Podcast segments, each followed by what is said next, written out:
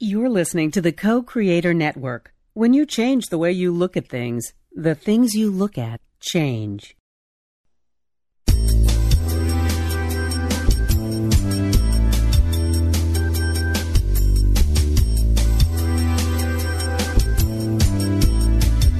Good afternoon. Welcome to Why Shamanism Now, a practical path to authenticity with your host, Christina Pratt, director of the Last Mask Center for Shamanic Healing. She's talking about how shamanic skills can bring us to physical, emotional, mental, and spiritual well-being, especially when nothing else can. Now, here's your host, Christina Pratt. Welcome, everyone, to Why Shamanism Now. This is your host, Christina Pratt, and I'd like to begin by calling in the helping spirits to be with us here today. So I call out first to your ancestors and to mine. I call out to all of those people who came before us, who lived well and died well, who met the challenges of their own time, and through that learned to be better humans. I call out to these ancestors to gather round us here today and to help us, the living, to meet the challenges of our time. I ask these ancestors to gather close, to whisper in our ear, to be the hand at our back, and at times even to push us when we hesitate to go forward in the way we know we truly need to go forward in this time. So I call out to these ancestors to gather around us and to help us to do what the living are called to do by the very needs of their time. And I call out to those non-human ancestors, those beings here on this earth that were here long before anyone ever dreamt up a human. And I call out to these ancestors in non-human form to help us to remember the deep and abiding important things in life, those things that will go with us when we die. May we tend those things well with our life. And I call out to these non-human ancestors to help us to remember our own true nature and how to fit better in as part of the great web of life. And as these ancestors in their many forms gather round us here today to help us, let us gather ourselves and to collect our energy from wherever it might be and draw it into our head, and draw it from our head to our heart, and from our heart down into our belly, and from our belly let us reach down to the earth and to touch the earth itself, and to take a moment to stop thinking about all the other things and focus our energy just to give gratitude to the earth, to give thanks for this day. Thanks for our life. Thanks for the wonder and the beauty and the great diversity in life. Thanks for all of the challenges along the path that will allow us to become the men and the women that we have come here to be. We give thanks for the beauty of this journey and the generosity in this dreaming that we can change anything as long as we are still breathing. We give great, great gratitude to the earth for life itself. And with that gratitude pouring out from our heart, let us extend our energy down, down, down through all the layers of the earth, reaching deeply into the very center of the earth. And we take a moment there to connect to the very center of the earth. We connect to the darkness, the stillness, the silence, to this energy that is before it becomes all the things that is on the that are on the face of the earth. We call out to this energy that is before abundance. That is before the diversity, that energy which is nutritive and replenishing and refreshing, nourishing to us. We connect into this energy and reach into it and draw it up, up through all the layers of the earth into our lives, that we may feel renewed and restored, replenished by this energy. And with the energy of the earth, let us feel our connection to the earth and to learn how to be grounded. And from our sense of groundedness, get a sense of place, a sense of where we stand and what we stand for in life. And from this, let us build a sense of home and hearth and belonging. And let us do this in a way that is open to those who are different than we are, who look different and think differently, who have different customs and different ways. And may we invite them wholeheartedly to our table. May we feed them, offer them drink, and learn from them, and let their very differences provoke us into becoming who we are truly destined to be. And from this place, a sense of place and hearth and home, let us reach out into deeper connection with ourself, all the different aspects of ourself, greater connection with our environment and with others, greater connection with the invisible world. And may we be blessed in this day to feel the oneness of all things, even if just for a moment. May we connect out through the connection and interconnection and this great web of life, and know our place in it, and take right relationship for ourselves from our place in this great web of life, right relationship with others, right relationship with our environment and the spirit world. And as these energies come together here in our body, let us draw the earth energy up from the belly to the heart and the heart to the mind. And let us rise with that earth energy up and out through the sky and the beautiful day that it holds, whatever that beauty might be, out through the atmosphere and all the way out into the cosmos. Let us reach up and out into the heavens and all the wonders and mysteries of our universe, all the way past all the heavenly bodies to the highest power of the universe. And by whatever name you know this energy, name it. Know it in your heart, and know yourself in its heart. And as we connect with this energy above, let us draw down into our day, into ourselves, into these proceedings, the energy of blessing, the deep essence energy of blessing, the energy of protection, the energy of commitment and devotion, the great benevolence of the universe, and let us draw in all the wisdom of the cosmos and the beneficence of this life. We call this energy in that we might be inspired and illuminated. We draw it into our head and our heart and down into our belly. And from our belly, we send it all the way into the center of the earth. And in this way, we, the humans, become this place that heaven and earth come together. Earth and sky, yin and yang, these energies come together within us, these two great legendary lovers. And it is from their love, from that big love, that this experience of form takes shape around us, and it gives us this life that we so enjoy. And may that big love awaken the spirit of our own hearts, and may our hearts awaken and open to be the crucible of transformation that they are. May we call up the fiery passions of the belly that carry within the very heart of them why we are here. We call down the crystal clarity of the mind to help us understand how we might do this in our own time. And may these energies come together in the heart to mix and merge and dance there in the heart to give birth to this third and most sacred thing, this understanding or feeling or sense of why we are here. And may you find in your heart, in that ever so human heart, the courage to do something in this day, large or small, to bring that true reason that you are here into manifestation, to bring your gifts to the world in some way, large or small. And we give great gratitude to all the spirit energy around us that helps us to do this in every day. May what needs to be said here today, and what needs to be heard, and may these proceedings go forward in a way that is good for all living things.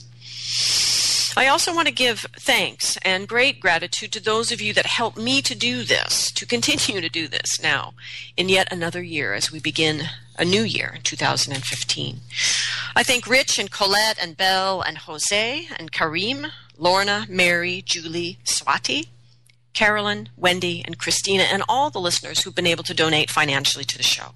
If this is the first time listening, the show is listener supported, and I am able to keep the show on the air and pay the bills that are required to do that because you all are willing in your own generosity to donate, because the show moves you in some way. It is valuable in your life in some way.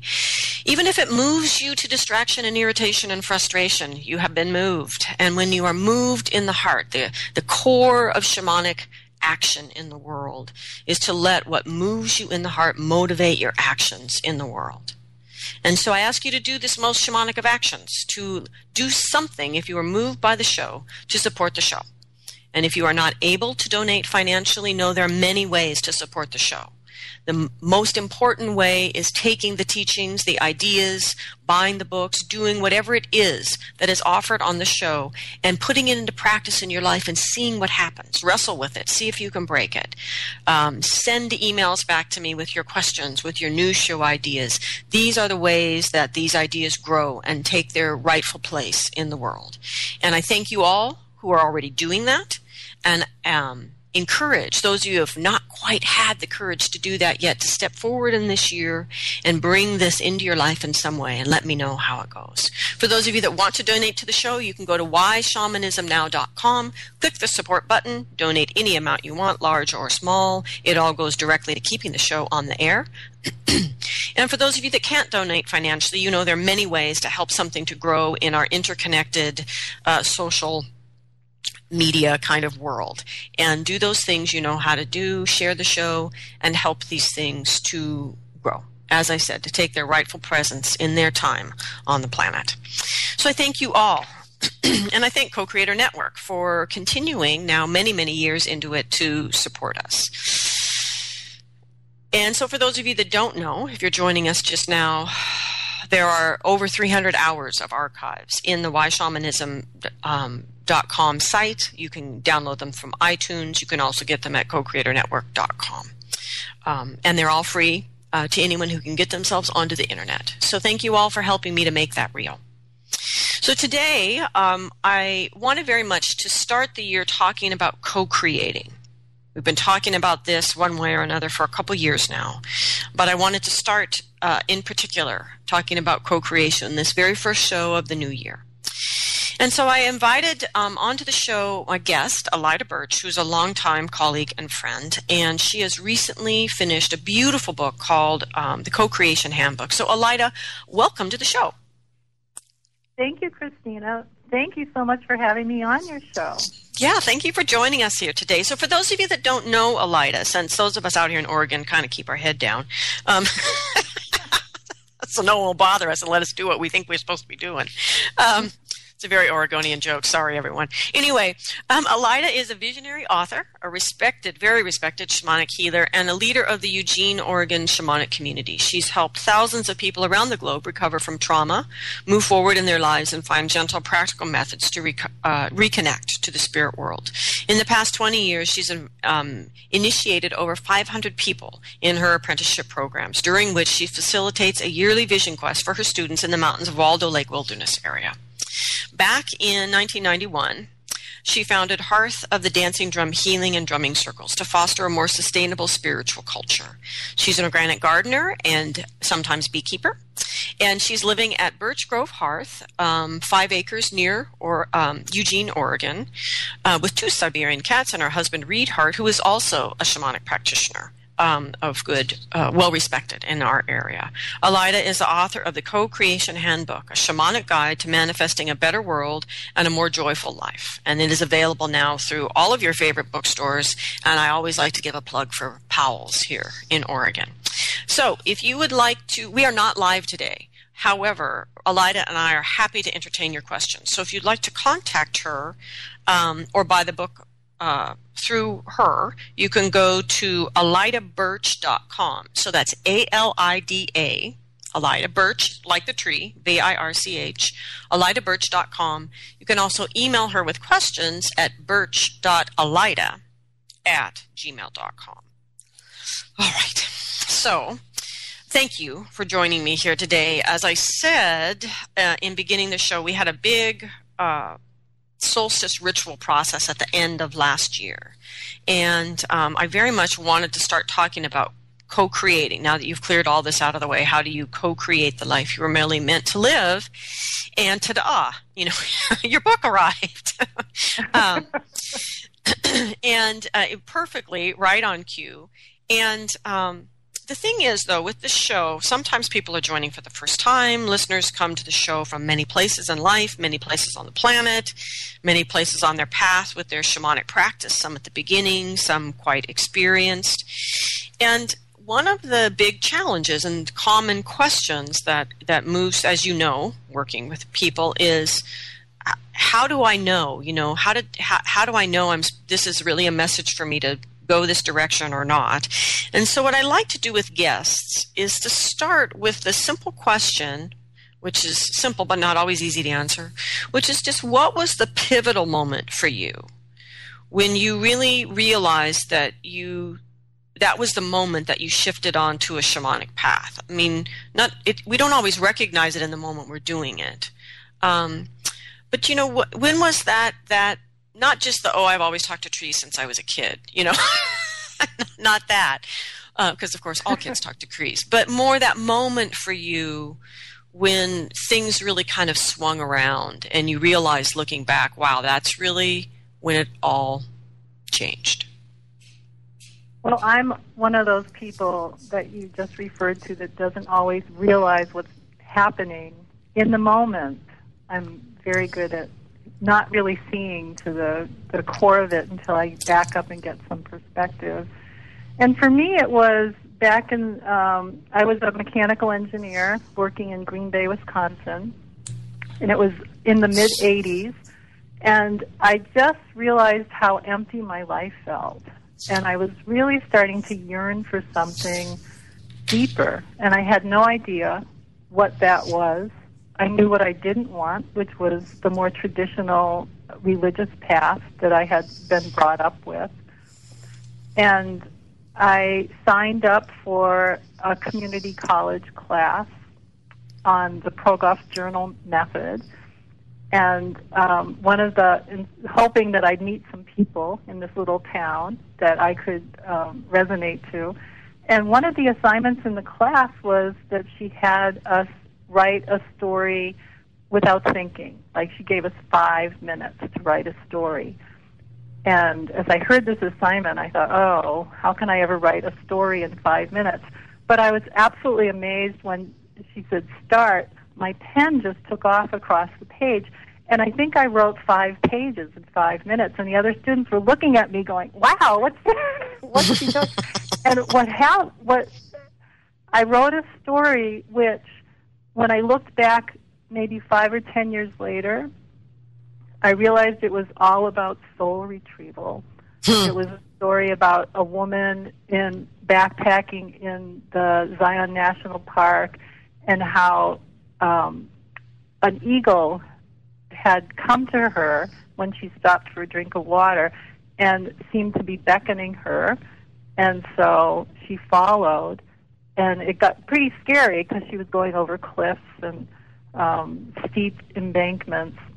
And at one point she said, no, I can't do this. This is too strange. And then a key dropped on the path that she heard. She picked up the key, and the eagle looked at her again, and she felt the vibration of the key and then was pulled forward to a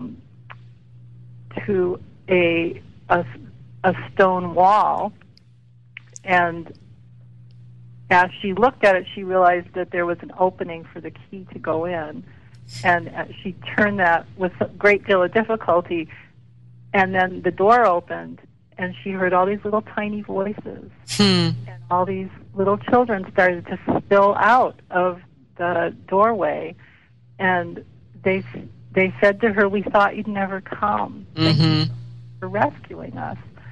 And at the time I wrote this, I didn't know anything about soul retrieval, but now that I do and I look back at that story, I can see that it was really a portent of working shamanically and working to restore vital life force to people. Yeah. So that was one of the things that happened. And then as the teacher in that class invited me to join her in a group that met at the new and the full moon, a women's group, which was quite radical back in those times, especially in Wisconsin. I did. I was very excited, and we would meditate and do goddess ritual, but that didn't quite feel like my path. And then suddenly someone was passing around a flyer for a workshop, and I'll just back up here a little bit because I forgot a piece. I had suddenly, several months before that, started to hear a drum in my head, and I didn't know what that was. I'd never heard of anyone using a drum other for the band or the orchestra, so I was really curious about that, and it just kept beating in my head in a very steady beat, and would always be in the background. So this flyer came around our group, and in the text of the flyer it says, the drum is the heartbeat of the earth. And I thought, oh my goodness, I have to go to this workshop. I don't know what it's about, but I have to go.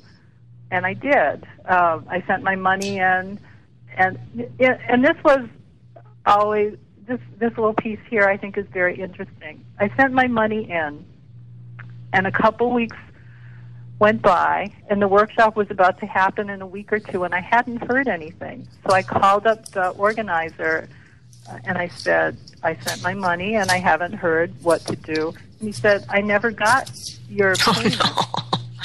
And I stood in my kitchen and I said something I never say.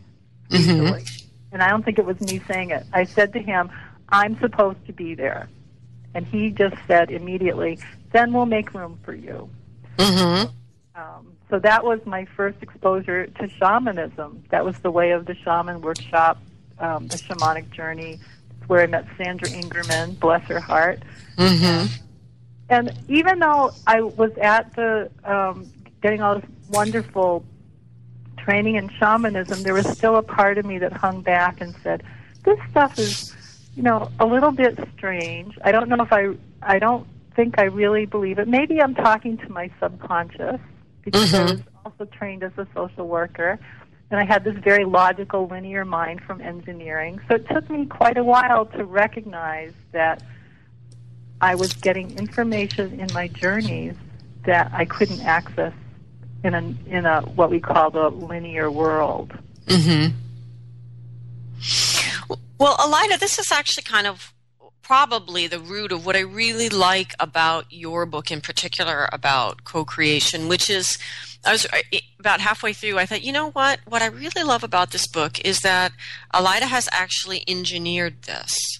Like it's this whole dynamic, which there's a tricky piece in co-creation, which is about what is mine to do and what is mine to ask for help doing. It was like that gets messed up so often in books. And so often the deep spiritual principles are just put out there, like all you have to do is believe this and talk to your crystal and it'll all be fine.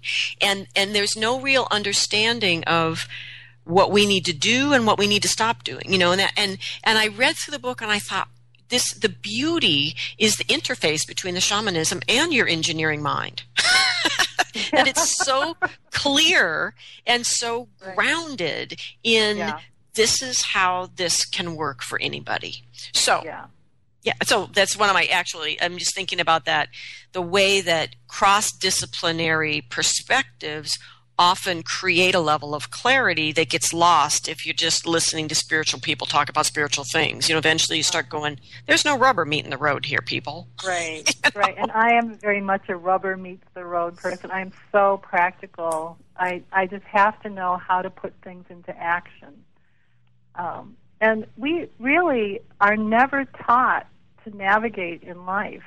Right. That was one of the things I struggled with so much when I was growing up, well into my 30s, how to choose what I want to do, how to choose a profession, how to make things happen, and how to focus and create something, and how to believe in myself. Mm-hmm. Yeah. Well, actually, this brings me to where I would like to start with the book, which is the Co-Creation Handbook begins with 4 principles. So let's talk about why those 4 principles are so important. Okay. So the first principle is that happiness is a choice. And the reason that happiness is important in the manifestation process is because, well, I'll start with the Emerald Tablet. The Emerald Tablet is an ancient piece of writing that came down. It was purportedly, but really it doesn't matter who, but purportedly put together by Hermes Trimagestus, who was a combination of the god Hermes and Thoth, the Egyptian god. And the Emerald Tablet says, as below, so above, and as above, so below. With this knowledge alone, you may work miracles.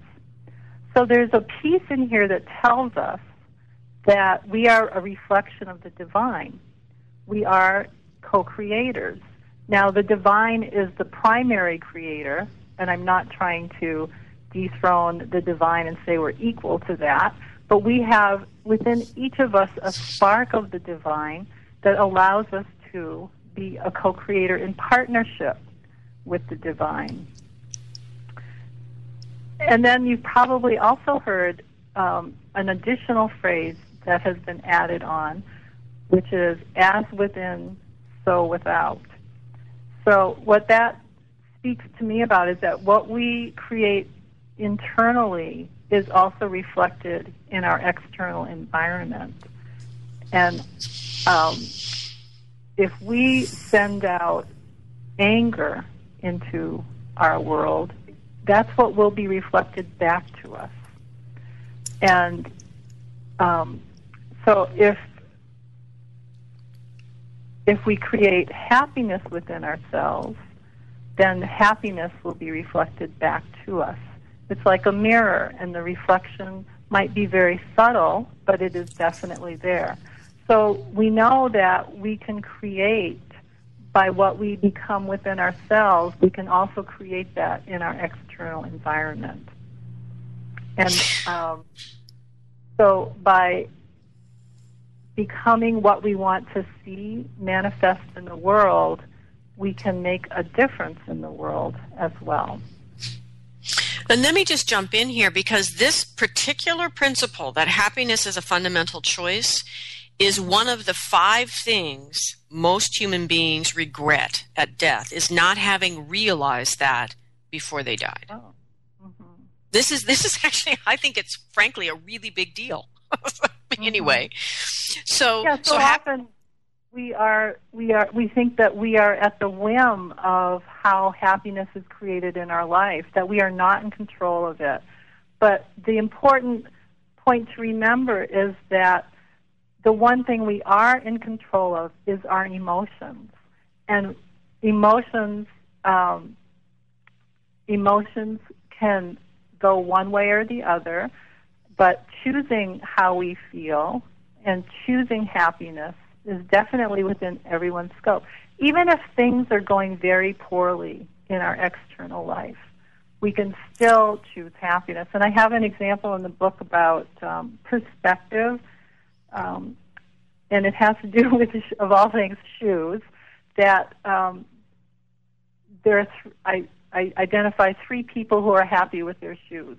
One woman has these wonderful stilettos. You know, they probably cost her $500. They're perfect, and she's very happy with them. So that creates happiness for her. We can be very mundane here. And then the other one is a young man who lives in the ghetto, and he's got a pair of Nikes that are all beat up, but he loves them because they're Nikes, so he's happy with his Nikes. And then the other one is a man who lives perhaps in a undeveloped nation and very poor in terms of money.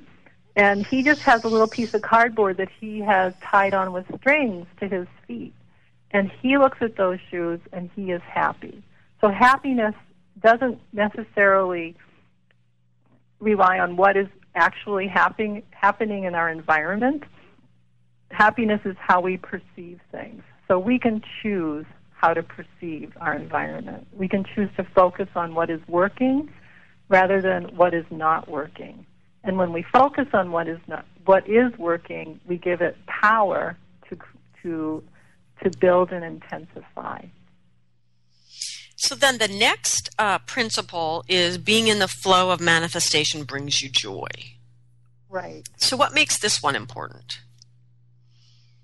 Well, this is about being in touch with what feels right internally. So not manifesting from the ego. The ego is more focused on avoiding problems, more focused on the fear state. It's the ego. I say the ego is a well-intended illusion of Mother Nature, because it's always scanning for what is wrong. And so our ego has developed from a place of fear, in a very good intention. It's kept us alive, it's kept us functioning, but it tends to look at what is not working, what is wrong, what do I have to be concerned about. But when we look at the flow of manifestation, what we're trying to identify is that inner sense of where we need to be and what we want to be doing with our lives, and getting a sense of how to move forward with that. And so then the next one is how you respond is your choice. Right. Right.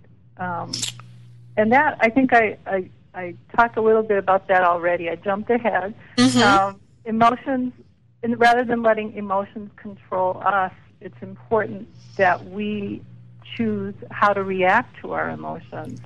So it's almost like our body is hardwired for these emotions. We all know that, but our response to them can be very choiceful, and we can make a choice about whether we're going to get on that roller coaster ride again. And we all know people who are like that, who their life is one roller coaster ride after another, and they're exhausting to be around.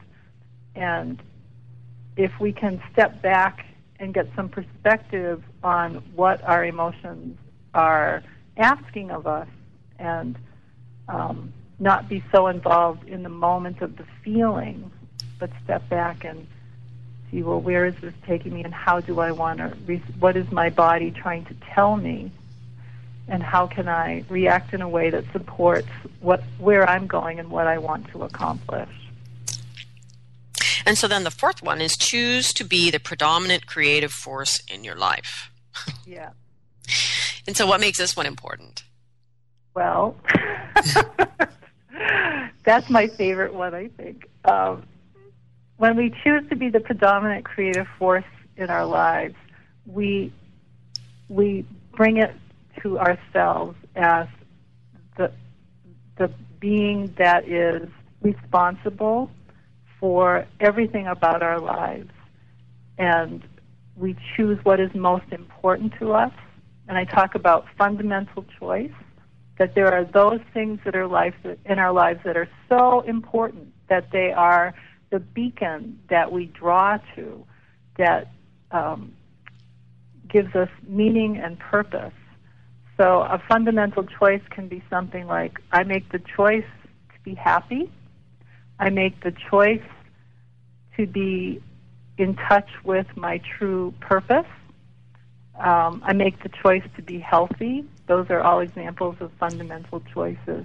And the reason fundamental choices are important is because everything else falls out from that. They all line up, so that when we feel that we want to do something that is not in alignment with our fundamental choice, perhaps we want to do something that's not healthy, we can go back and say, well, what are my choices?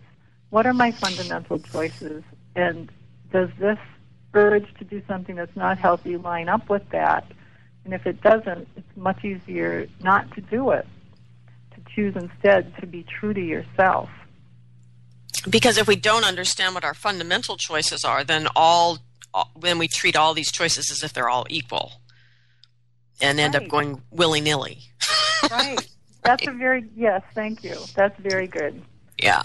So can you share with people, in a sense, if we can't grapple with these four principles, then it is as if we can't weave the foundation for ourselves to really stand there and co-create. I mean, that's kind of what I take from the first part of your book, is that understanding these principles, which are really very practical ways of saying things that go back to, really high spiritual principles that are shared in a lot of ancient texts, but they're written here in ways we can actually use them, right, as humans.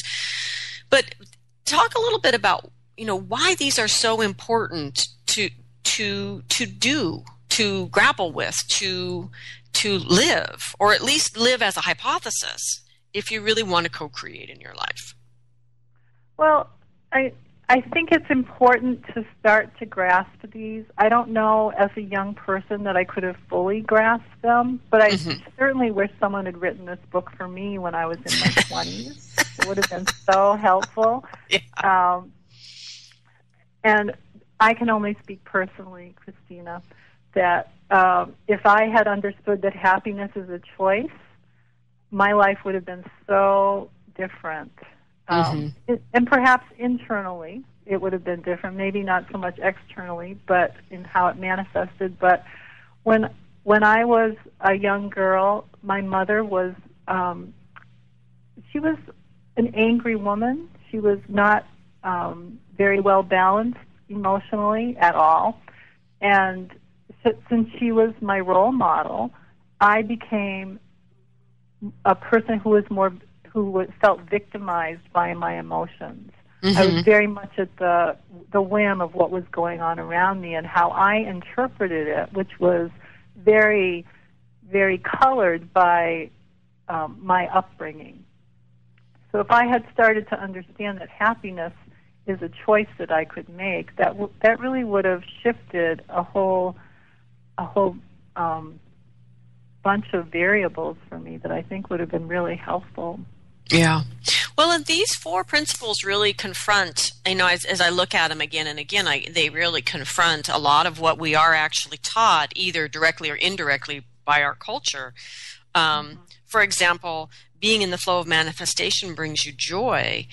You know, culturally, we're taught that winning brings you joy, you know, getting it, you know, that not the process, but the arrival is what brings you joy. Whereas this is really talking about how I'm experiencing my life, you know, being in the flow of that manifestation, even if I'm years off from the creation of it, will bring me joy. Not only the arrival at the whatever it is I think I want to co-create.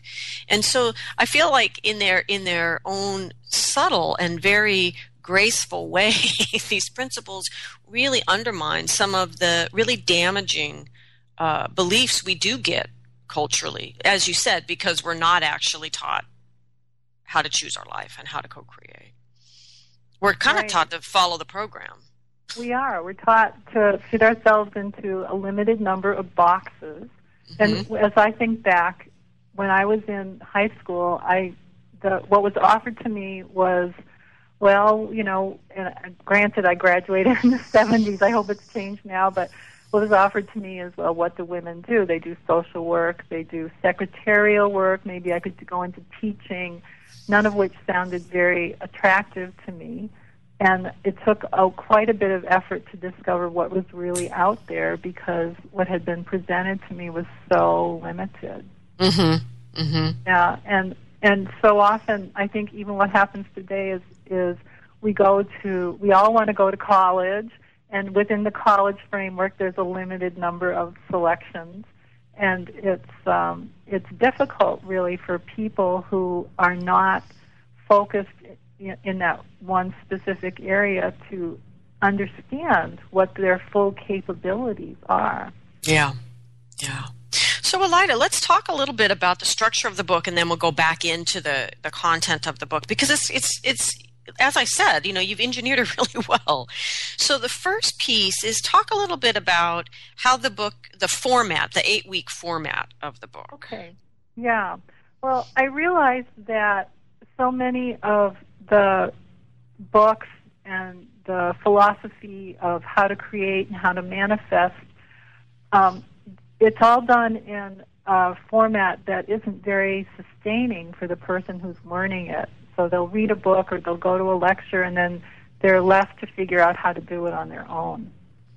And through my research, I discovered that in order to really create a change in the brain, and that's really what we're having to do with, we adopt the philosophy of being a co-creator. We're asking our brain to make a major shift from being really a victim of circumstance, or someone who's just going along with the flow, whatever that might present to them, but being someone who can choose what their vision is and then manifest it. So I realized that in order to create that permanent shift in the brain, that they needed to work with this material consistently and persistently for about 8 weeks. And so as I looked at that, I realized that I needed to supply, if I was really serious about helping people to make this leap, I needed to supply them with a way to do that. So the book is really the vehicle for the audio program. And the supportive audio program is designed so that each week there's the person who's reading the week one chapter does a morning and an evening audio session every day. And then in week two, it shifts over to the week two morning and evening. And we go throughout the book that way until week eight when they're on. I just played the drumming for them, and they do a shamanic journey incorporating some of the principles on their own. So in the background of all of the audio programs, I have the shamanic drumming playing.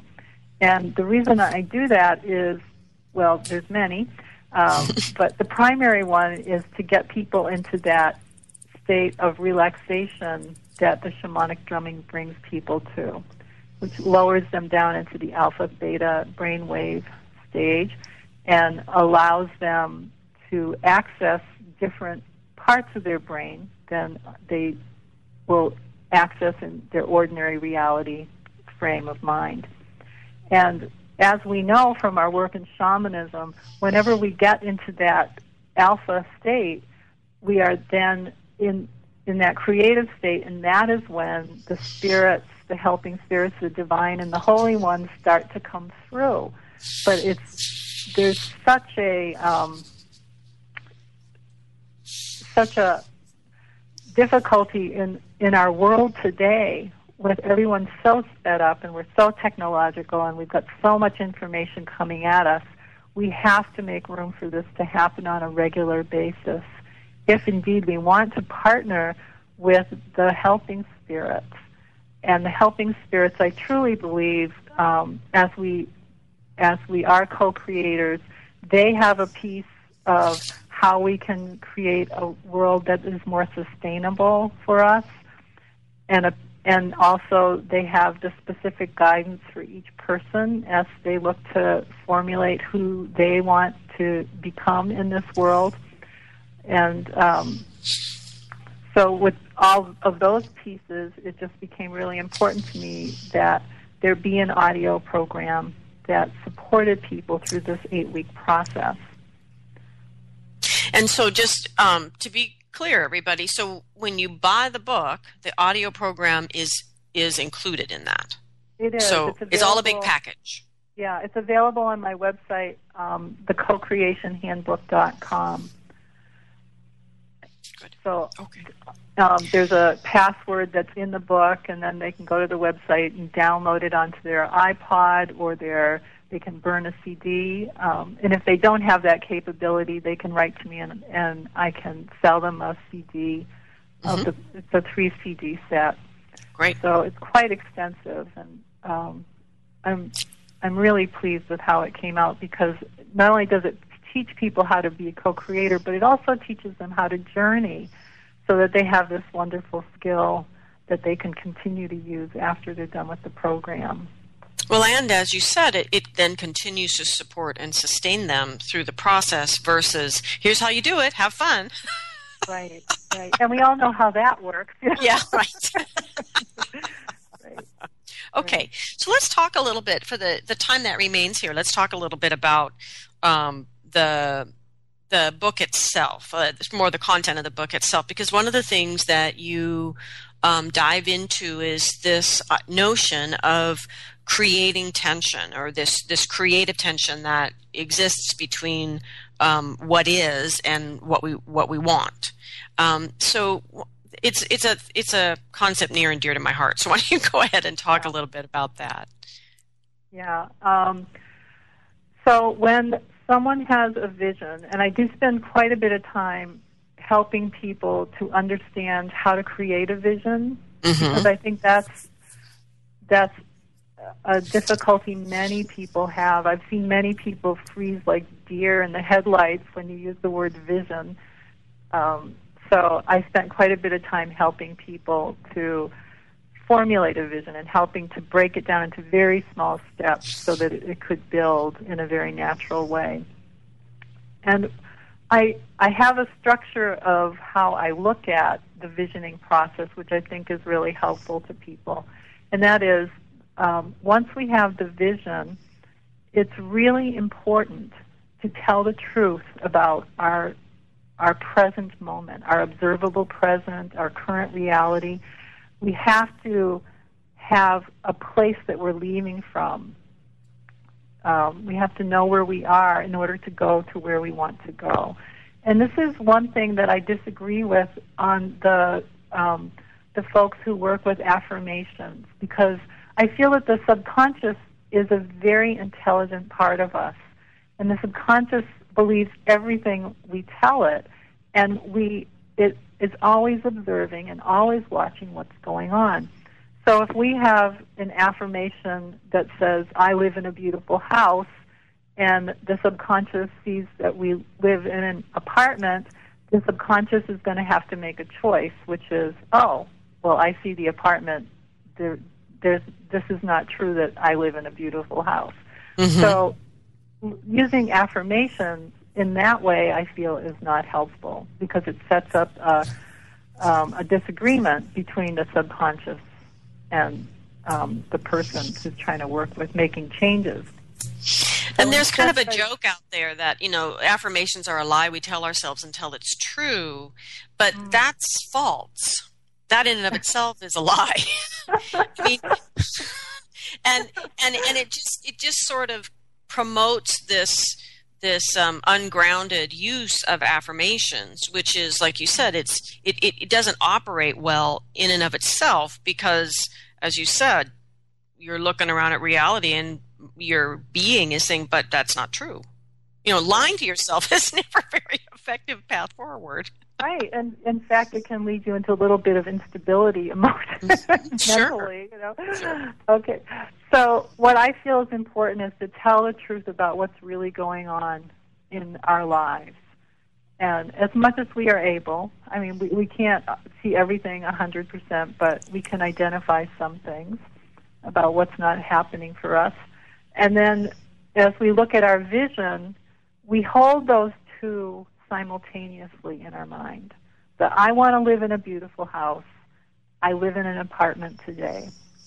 And by holding those two simultaneously, we then create a tension between the two that is not a stressor in a bad way, but it creates a dissonance that really focuses the mind on, well, how do I get there? How do I get to that end point that I'm striving for? It's like there's this rubber band between the vision and the observable present. And there's a tension with the rubber band, and we can either choose to continue focusing on our vision, which will draw you towards the vision, because your mind and your subconscious will begin to find ways to get you there.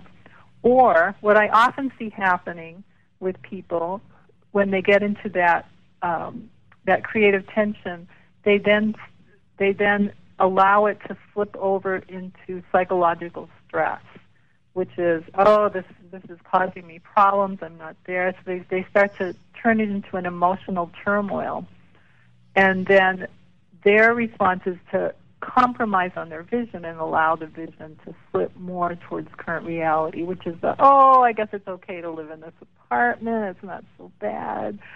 So in order to stay out of the psychological stress, what I encourage people to do is to focus on the vision, focus on their observable present, feel that creative tension, and then let it go. And by letting it go, in my frame of reference, I send it out to the universe. I send it out to the helping spirits, and I might send it out with a request that they assist me in working on getting to the vision. But I trust that things are going to start to line up that will get me to that vision, and they do.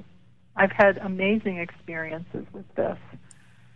And very small synchronistic things happen too. So it's really about an overarching understanding that as above, so below, as within, so without, if I hold that tension and then give it back to the universe will start to respond to me. And so then that moves into some of the other principles you're talking about, which is that how do I close that gap becomes the question. And like you said, you have to ask the question. You have to ask for help for the help to come. Yeah. You have to ask for help. That is so important. We have to work with the spirits, work with the universe in a way that the universe really understands clearly what it is that we want to create. And having that clarity is really what allows the universe to respond. I think this is a big piece of misunderstanding for people, because they don't actually understand boundaries and free will and all of these other things is that we have to ask, because that is the invitation. It gives the help permission to come to us. Right. We're not going to be rescued. Yeah. And one of my teachers once said that the one thing that God doesn't have that is needed from us is to ask. Mm-hmm. He has to have our need. Mm-hmm. Yeah. And so then another piece in the book that I like is that your book is not, as so many of these books are, focused exclusively on Christina's personal vision for her personal happiness in life, but that there is encouragement to develop a vision for our life and the world. Yes, definitely. Yeah, really, that's my motivation for writing the book, because I feel that we are in a situation now where we're really questioning whether our planet is going to survive in its current form, with us on it, into future generations. And I believe that if all of us are able to step into the role of co-creating, and we understand how to vision and how to bring healing and harmony into our lives and the lives of the planet, that we'll be able to make tremendous change. And I also firmly believe that each one of us has a special gift, whether we know it or not. Each one of us is here for a purpose, and as we join into the circle of others and bring our special gifts, and we are able to recognize and build upon what each other brings, then we have a much better opportunity to heal the planet and to create a world that's sustainable for all. So, Alida, talk a little bit about your perspective of the value of solitude in this. Oh, yeah. In the book, I call it turning within. I talk about expanding outward and turning within. And so much of our culture is about expanding outward. Capitalism is founded on expanding outward and continuing to buy things, continuing to do things, continuing, etc. So when we turn within, a very interesting thing happens. We are able to quiet ourselves so that we can hear the inner voice. We can connect with what is truly important to us. We are no longer being bombarded by the media, which is encouraging us to buy things and to have a job, make money, buy things, that cycle. And we create a place for ourselves where the spirits can come through more clearly. And if we do that, then what happens is we get more in tune with what it is that we want to create, what's truly important to us, not what something else is saying to us, not what someone else is saying to us, but what is truly important to us. And there's so many ways to turn within on a regular basis. In our world today, we can, of course, do the more exaggerated forms, which are like the vision quest, where we go away for 3 to 7 days and sit out in the woods, or we can do something more minor, but perhaps more on a regular basis, where we might just turn the TV off, or we might have a day without technology, no phone, no email. And we might also find ways perhaps a day without food where we fast or do a moderated fast, depending on what we're able to do, but just to minimize our usual patterns. And when we break through our normal patterns of how we live our day, it shakes up how we see the world. We're able to look and see things differently and perceive things differently because we are being different. And that is when we start to get the inspirations that that we need to focus on to change things.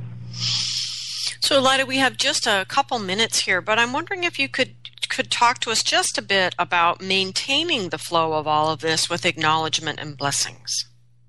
Oh, yes. Well, I did an experiment about, I don't know if I have time to talk about the beans. I did an experiment. I had heard about this in a couple of different ways. I thought I'd try it. I planted in little pots 4 sets of beans, and I gave each one a different message.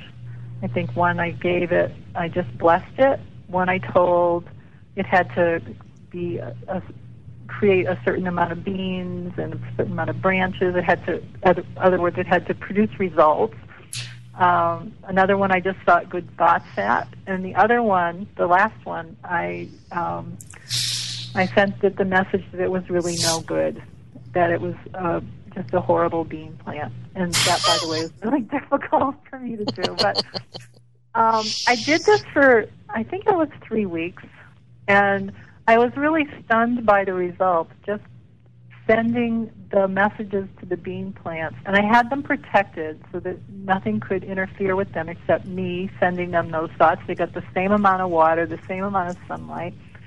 And I was really stunned to see that the beans that were given the, you know, you're a horrible bean sprout, and also the beans that were told to produce at a particular rate, they were definitely stunted.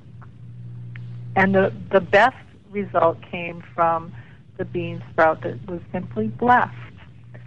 And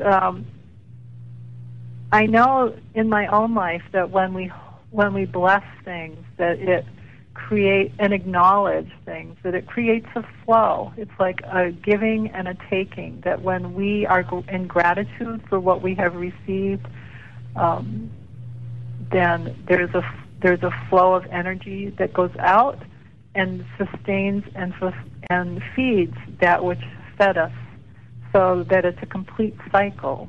And that is what is so important in the visioning process, is that we acknowledge and bless others, we acknowledge and bless our helping spirits, we acknowledge and bless this beautiful planet we're on, and then it in turn blesses and acknowledges us. Thank you, Alida. And thank you for writing your book. And just to remind everyone, it's the Co-Creation Handbook, a Shamanic Guide to Manifesting a Better World and a More Joyful Life. And tell us, Alida, again, is the website just for downloading, or is there more information about the book on it? There's more information on the book. And give us that website again. It's the CoCreationHandbook.com. Lovely. And co-creation is COCreation. Thank you. Thank you, Alida, for joining us today. Thank you. I loved being on your show. And blessings to your show. Thank you. And so we give thanks to the ancestors for gathering around, for the earth below, the sky above, and the heart that unites us all. And I, after promising for months, I have to say I did finally update the website at lastmaskcenter.org. And you can register for any of the upcoming classes either through the calendar portion of the website, or there'll be a link if you need to register somewhere else. But it's all up and ready to go. We have the Dream Conference in the Bahamas in January, Ancestral Healing here in Portland in March, and, of course, Massive Illusion, The Authentic Self, the cycle teachings begin again in July of this year. So thank you, everyone, for listening this week, and I strongly encourage you to buy yourself an extra holiday gift and get Alida's book for yourself and your own co-creation in 2015. Welcome to the new year, everyone.